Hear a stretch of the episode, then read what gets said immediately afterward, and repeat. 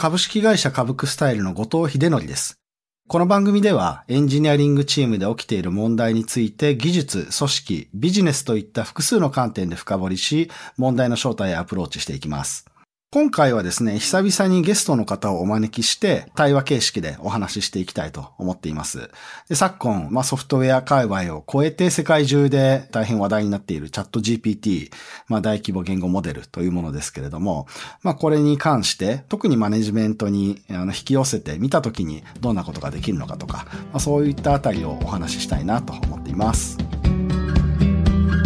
エンジニアリングマネージャーの問題集。本日のゲストをご紹介します。株式会社レクター代表取締役で一般社団法人日本 CTO 協会理事の広木大地さんです。広木さん軽く自己紹介お願いできますか？はいご紹介預かりました広木です、えー、僕はそのエンジニアリングと、まあ、経営とかの間にある問題をいろいろ解決していこうということで、レクターという会社をやっています。エンジニアリング組織論への正体っていう本を書かせていただいて、えー、こちらが、あの、これをリスナーの方はみんな、あの、読んでいらっしゃるっていう話だっていうので、あ、それ嬉しいなって思ってきました。ちょっとこれはプレッシャーをかけてるだけです。あの、そんな感じで、はい、よろしくお願いします。今日は楽しみです。ありがとうございます。あの、まあ、私もエンジニアリング組織論への招待もう予約して購入してバイブルとして何度も読ませていただいております。今日はあの、本当に初めてあの、こういう形でがっつりお話しさせていただくので、とても私自身楽しみにさせていただいておりました。はい。というところで、まあ、今回、あの、どんなテーマで話そうかなと思っておりまして、まあ、ひろきさんといえばそのエンジニアリング組織論への正体で不確実性みたいなところがあるので、そんなテーマでお話ししてもいいのかなと思いつつ、やっぱり最近ホットなのが、チャット GPT とか、大規模言語モデルとかですので、なんかこの辺先にちょっとひろきさんと話してみたいなというところも思ったりしているんですが、どうですかね？いや、もう楽しみです、それは。なんかもう、ね、あの、不確実性の話ばっかり言っちゃってるので。ですよね。はい。なので、ちょっとまあ最近ホットな、このあたりの、まあ話を、もしかすると、あの、これ、まあ今日収録して公開される1ヶ月後にはもう全然違う世界になってるかもしれないんですけれども、まあ今の時点でこんな感じかな、みたいな話とかできるといいのかなと思っております。で、まあ最初話し始めのところでは、ひろきさんの方で、えっと、これ、罠っていう呼び方でよかったんでしたっけ？ですね。まあ結構チャット GPT あの出てきてすぐにあのこういった応用の仕方っていうところでトライされて公開されたっていうところで非常に興味深く見させていただいておりまして、まあこれについてあのリスナーの方もまあ知らない方もいないんじゃないかと思うんですが、なんか軽く概要みたいなところからあのお話しいただけないでしょうか？はい。まあ、チャット GPT の API が公開されて、まあ、普通科ぐらいで、ちょっとコマンドラインツールとして、えー、日本語というか自然言語で入力した文字からバッシュスクリプトを書いてくれて、えー、ちょっと僕、そのターミナルのスクリプトとか覚えるの苦手なんで、毎回ググったりしてるんで、ちょっとこれ嫌だなと思ったんで、日本語で入力したら、こんなスクリプトはどうですかっていうのを提案してくれて、で、まあ、実行してみて、えー、エラーがあったら、あの、自動的に修正して、で、それを保存しようとしたら、こんな名前はどうですか？って言って保存して、で、それを実行する、再度実行できるっていうような、まあ、コマンドランチャーみたいなものを作りまして、で、こちらをキータとかに公開させていただいて、まあ、最近だと、あの、そういった LLM の応用を、まあ、話す LT とかで、それのツールとかを紹介させていただいたりしているっていうのが最近で、まあ、あの、便利っちゃ便利なので、あの、使ってくださいと言いつつ、多分 GitHub Copilot の、なんか、CLI のやつが似たような機能なんでしょっていう感じで、あの皆さん多分きっとそっちをいつかは使うようになると思うんですけど、まあ、それまで遊んでみてくださいっていう感じですかね。はい、ありがとうございます。まあこれ今のお話の中で、その一番最初のなんか作り始めたきっかけみたいなところが、そのバッシュスクリプト書くのがめんどくさいというか、いつもググっているみたいなところがきっかけのようにお話しされていましたけれども、まあ何ですかね、このチャット GPT を使い始めた時に、なんかこういうことできんじゃねっていうふうになんかこう、ひろきさんの中で一瞬にしてひらめいたりしたんでしょうかね。もともと OpenAI のチャット GPT の形で API が出る前の段階で、いろんな会社さんと、あの、共同の、まあ、共同でというか、あの、ちょっとこういう事業ができるんじゃないとか、IOO 用があるんじゃないっていう議論していて、いろんなライブラリに触ったりとかしていたりとか、あの、プロンプトエンジニアリングのをテーマにした論文をとりあえず2、30個は書き集めて読んどくみたいなことをしていて、で、まあこういうこと、まあで、ちょうどチャット GPT のその、えー、API があの公開されて、インターフェースがこれまでと違ったんですよ、使い方として。なんで、このインターフェースを使って、まあなんかあの、ツールを作ろうと。で、本業でやられてる方は、どうしても、現プロダクトに組み込んでとか、そのリリースしてってとこなんで、僕としては開発者体験を良くしていくようなツールっていうところを、あの、作れたらなと、常日頃思っているんで、いちいちチャット GPT に行って、聞いて、コピーして、ペーストして、実行して、これはめんどくさいじゃないですか。なので、えー、そうであれば、そこを完全オートメーションできるんじゃないかということと、あとはその、やりたかったのは、どれだけセルフヒーリングというか、あの、実際に出力結果とかからヒーリングできるのかとか、まあ、そういうところを、あの、まあ、プロダクトを作りながら検証できたりとか、あと、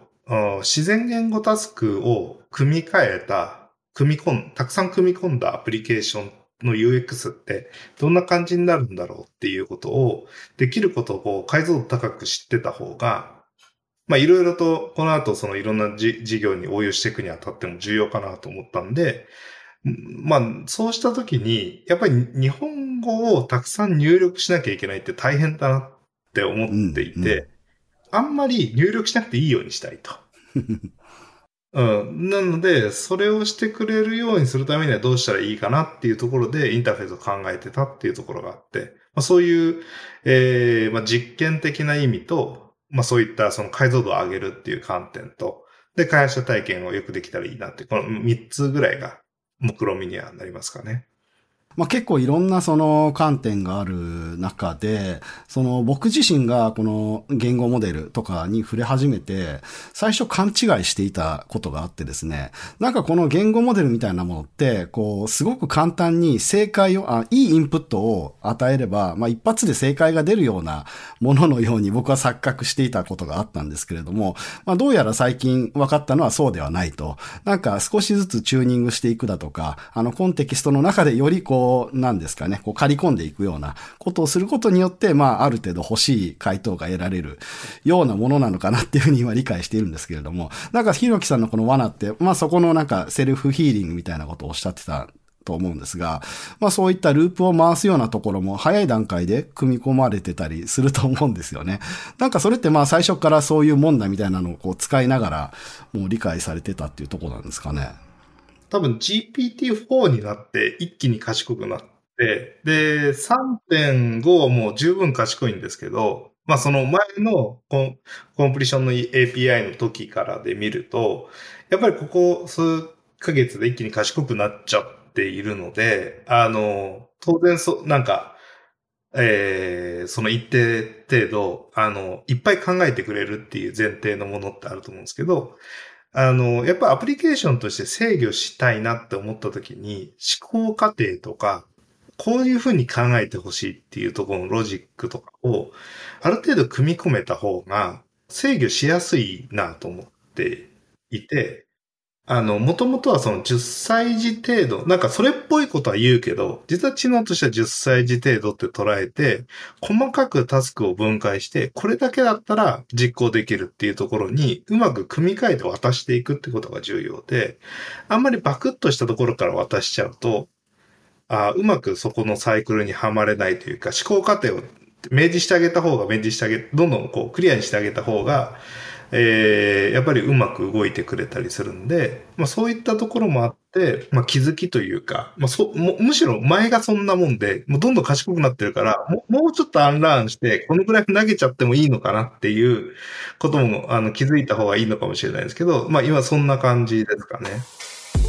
こういったツール作られて、あの、まあ、すごく興味深く見させていただいておりましたっていうところから、少しあの、まあ、今回のこの私の番組の、まあ、エンジニアリングマネージャー向けっていうところに引き付けた話に、ちょっとあの転換したいんですけれども、なんかまあ、あの、ソフトウェアへの応用って割といろいろあると思うんですが、なんか一方で、ペルソナみたいなのを与えていろいろこう放置してくれるみたいな使い方も結構たくさん、あの、流行っているような感じなんですが、まあ、その一種で、やっぱりマネージャーメント的な部分も、この GPT のような言語モデルを使って代替してくれるような使い方ってもっともっと研究されてくるのかなと思っていまして、まあ僕としては、あの、よりそういった使い方が広まるといいなっていうふうに、あの、明るい未来として捉えているようなところがあって、まあマネジメントの大部分ってこういったその言語モデルというか、その、まあ情報のやり取りというか、なんかそういった行為なのかなと思ってるところもあるので、なんかひろきさん観点で、まあ GPT のようなものを使って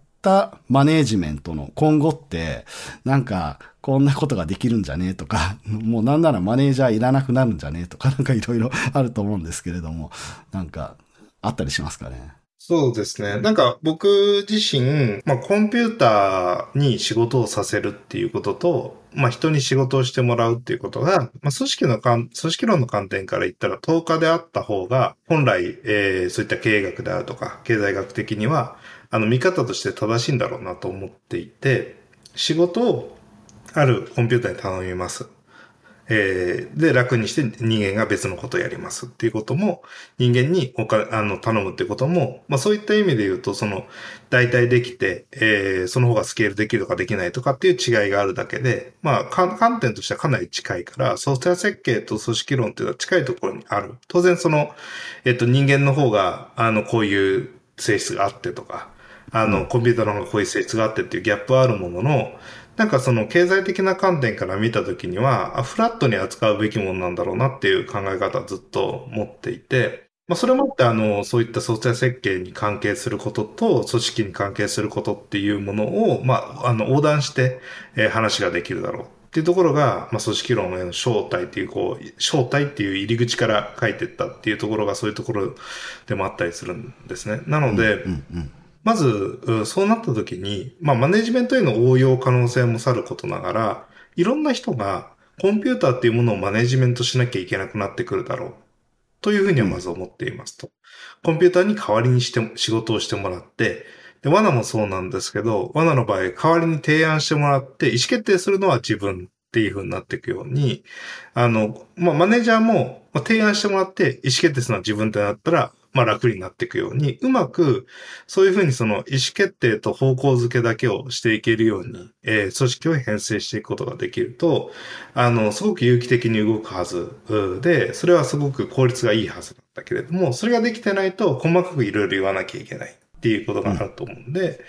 まあ、マネジメントをしていくへの応用の手前として、すべての人がそういうコンピューターに対してマネジメント的なことをして、自分の生産力を上げていって、この生産力を上げていくってことは必要になってくるだろうなっていうのは一点。で、うん、もう一つは、そういったマネジメントの中で使うというところで言うと、一番最初に僕がその GPT の API 使ってこういうのできるかなと思ったのは、ミッションビジョンバリューを入力しておいて、ミッションビジョンバリューの観点で、その人の提案を評価して、こういう論点もあるよっていうことを出しといてくれて、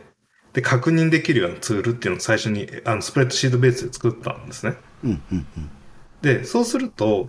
マネージャーが常日頃、すべてのミッション、ビジョン、バリューの、そのバリューの全部から、ゴーボールドとか、ああいうものから、うん、あの、評価基準を持って、常に、その、そこ起点で喋っていない、いるのって結構大変なんですよ。うん、人格を結構そこに、あの、持ってきて、ちょっとこれゴーゴールじゃないよねと、オールフォーワンじゃないよね、みたいなことをメルカリだったら、まあ、言わなきゃいけない。これ大変なんだけど、うん、そこをなんか入力したら、提案とか書いたら、その観点からチェックしてくれて、フィードバックしてくれるっていう機能があったら、いちいち言わなくていいじゃんって思ったんですよ。うん、で、こういうその、機械的に応答、本当はチェック可能で、確認してもらいたい部分について、たびたびこう、確認ができるっていう要素って、やっぱりそのマネジメントの要素にはまあ一定あるから、うん。その、例えば僕はこういう基準で提案であったりとかチェックをするよっていうものをあらかじめコードレビューでも、えーあるいは設計のレビューでも、あの、最近だと使用書とかのレビューとかでも使えるかなっていうところでやってるのは、そういうところを出してもらったら、レビューしていいよ悪いよ、リスクこうあるんじゃない？ないんじゃない？みたいなことっていうのを、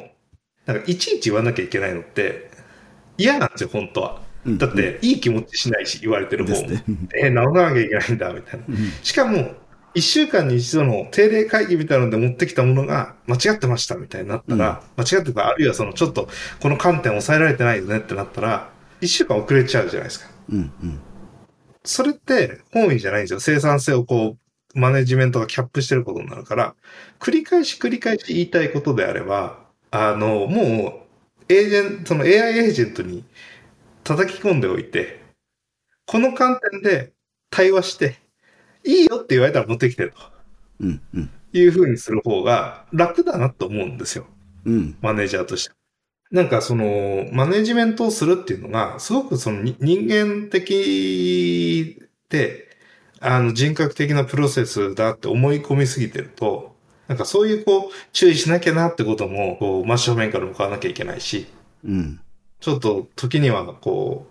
う、うん、抑えとこうかみたいなことも出てくるわけだけど、うん。なんかそこを、まあある程度丸投げできるようになっていって、なんか本質的な成長の話であるとか、うんあの、より意味のある話っていうのが議論できるタイミングとかにワンオンワンがなってる方が、とかワンオンワンであれ、そういったそのマネジメントが向かう先がなってる方が健全ではあると思うんですよね。うん。うん。で、この健全な状態に向かうためのツールにはなっていくんじゃないかなとは思うんで、まあそういうものをうまくこう取り入れていけるといいなとか作っていけるといいなっていう気はしてますね。今、二つの観点をお話しいただいて、一つ目は、まあ、あの、より人間が、その GPT 含むコンピューターを、まあ、使える、マネジメントできるようなスキルっていうのが、まあ、必要だろうっていうところで、まあ、あの、おっしゃる通りですし、まあ、我々ソフトウェアエンジニアとしては、あの、まあ、そこ使ってるつもりの部分が大いにあると思うんですけれども、ここれからちょっと違うフェーズに入っていくので、そういったところも含めて、よりコンピューターをこう活用して仕事をするっていう部分かなと思うので、まあ、僕は特に異論なしっていうふうに思ってます。で、二つ目におっしゃっていただいたところは、まあ、あの、より深掘りたいところでもあるんですけれども、そのミッションビジョンバリューみたいな、な、何らかのこう、ロジックというか、コンテキストというんですかね、会社の中に埋め込まれたチェックすべき、あの、基準みたいなものだと思うんですけれども、まあ、こういったものも、やっぱり、あの、ひろきさんおっしゃる通りで、まあ、なんかそのエモーショナルにそういうものがカルチャーとして存在してるわけじゃなくて、やっぱり、あの、言語として存在していて、何らかロジカルに評価できるものだと思ってますし、まあ、その人に合わせて、なんか伝達の仕方って若干違うと思いますけれども、やってることは根本的に一緒だと思うので、その、ちゃ GPT みたいなもので、そこを代替することは、まあ、大いに、あの、やっていくべきことかなと思っています。なんかそういうのが、いわゆるマネージャーの仕事の一つとして、なんか行われているところがあると思うんですが、やっぱりその、マネージャーの仕事の中で、まあ、繰り返し行われていることだったり、まあ、かつ、よりロジカルに行われていることっていうのが、より、この機械というか、コンピューターで、まあ、スケーラブルになっていくといいんだろうなっていうふうに僕自身も思っていたところなんで、一つなんか面白い例を聞かせていただいて、なんか楽しかったですね。なんかその辺もっと広げて、なんかマネージャーの仕事自体をもっともっとなんか GPT でやらせられないかなっていうふうに僕自身は思ったりもしてますね。なんかワンオンワンなんかもどっちかっていうと、もう本当にメンバーの状態に応じた何らかのこう、フィードバックを与えていくような場だと思うので、本当に大部分が GPT でできるんじゃないのかなっていうふうにも思ったりするんですよね。そうですね。あと、その、ワンオンワンをする相手が人間じゃなきゃいけないのかっていうところも、ですです。まあ一定あるだろうし、まあそれってまだあの我々のメンタルモデルが AI と会話してワンワンするっていうところを、あの、うまく受け入れられる回路になってきてないっていう、その社会文化の、えー変化によるあの依存するところが大きいので、ステップが必要な部分はあると思うんですけど、一つは、こうやって面談させて、お話しさせていただいているときに、まあ、その微表情というか、マイクロエクスプレッションみたいなものを、その、自動的に機械学習で、まあ、その OpenCV とかで顔の領域をくぐって、あの、データ化し続けて、で、かつ発話内容とかも記録し続けて、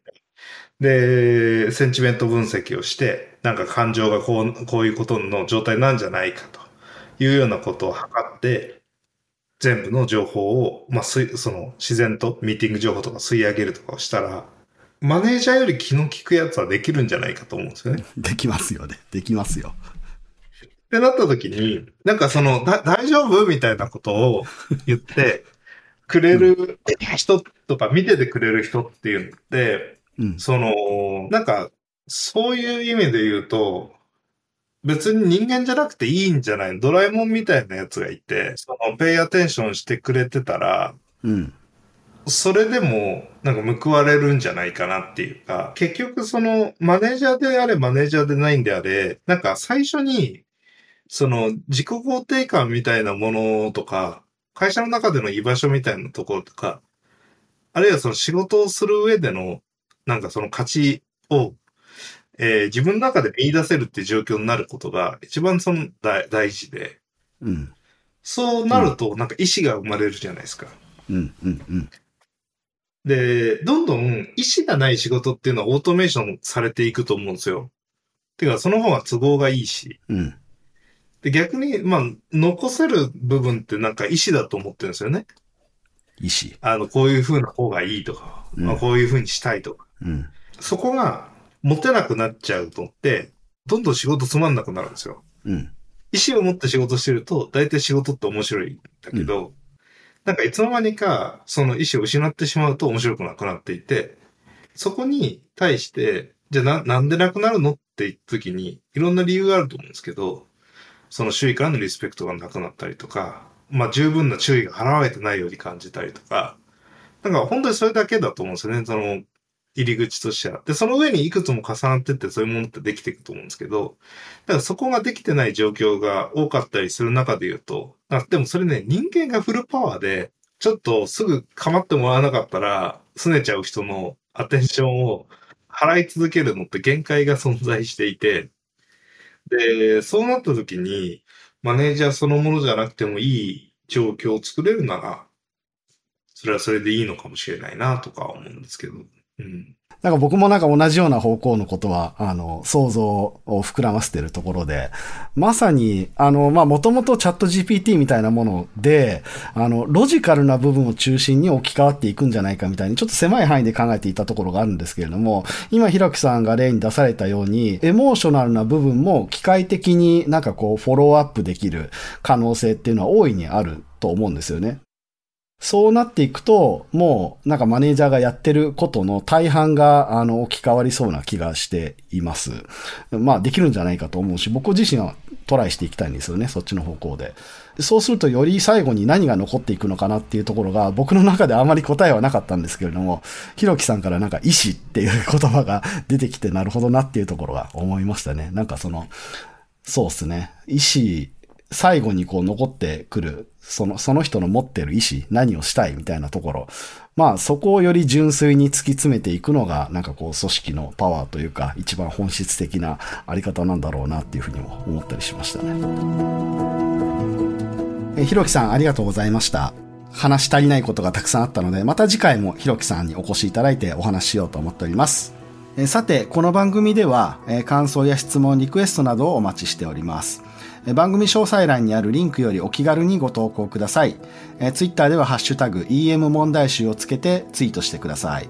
え EM はアルファベット、問題集は漢字でお願いします。えそして Apple Podcast や Spotify の Podcast ではレビューもできますので、えこちらにも感想を書いてもらえると嬉しいです。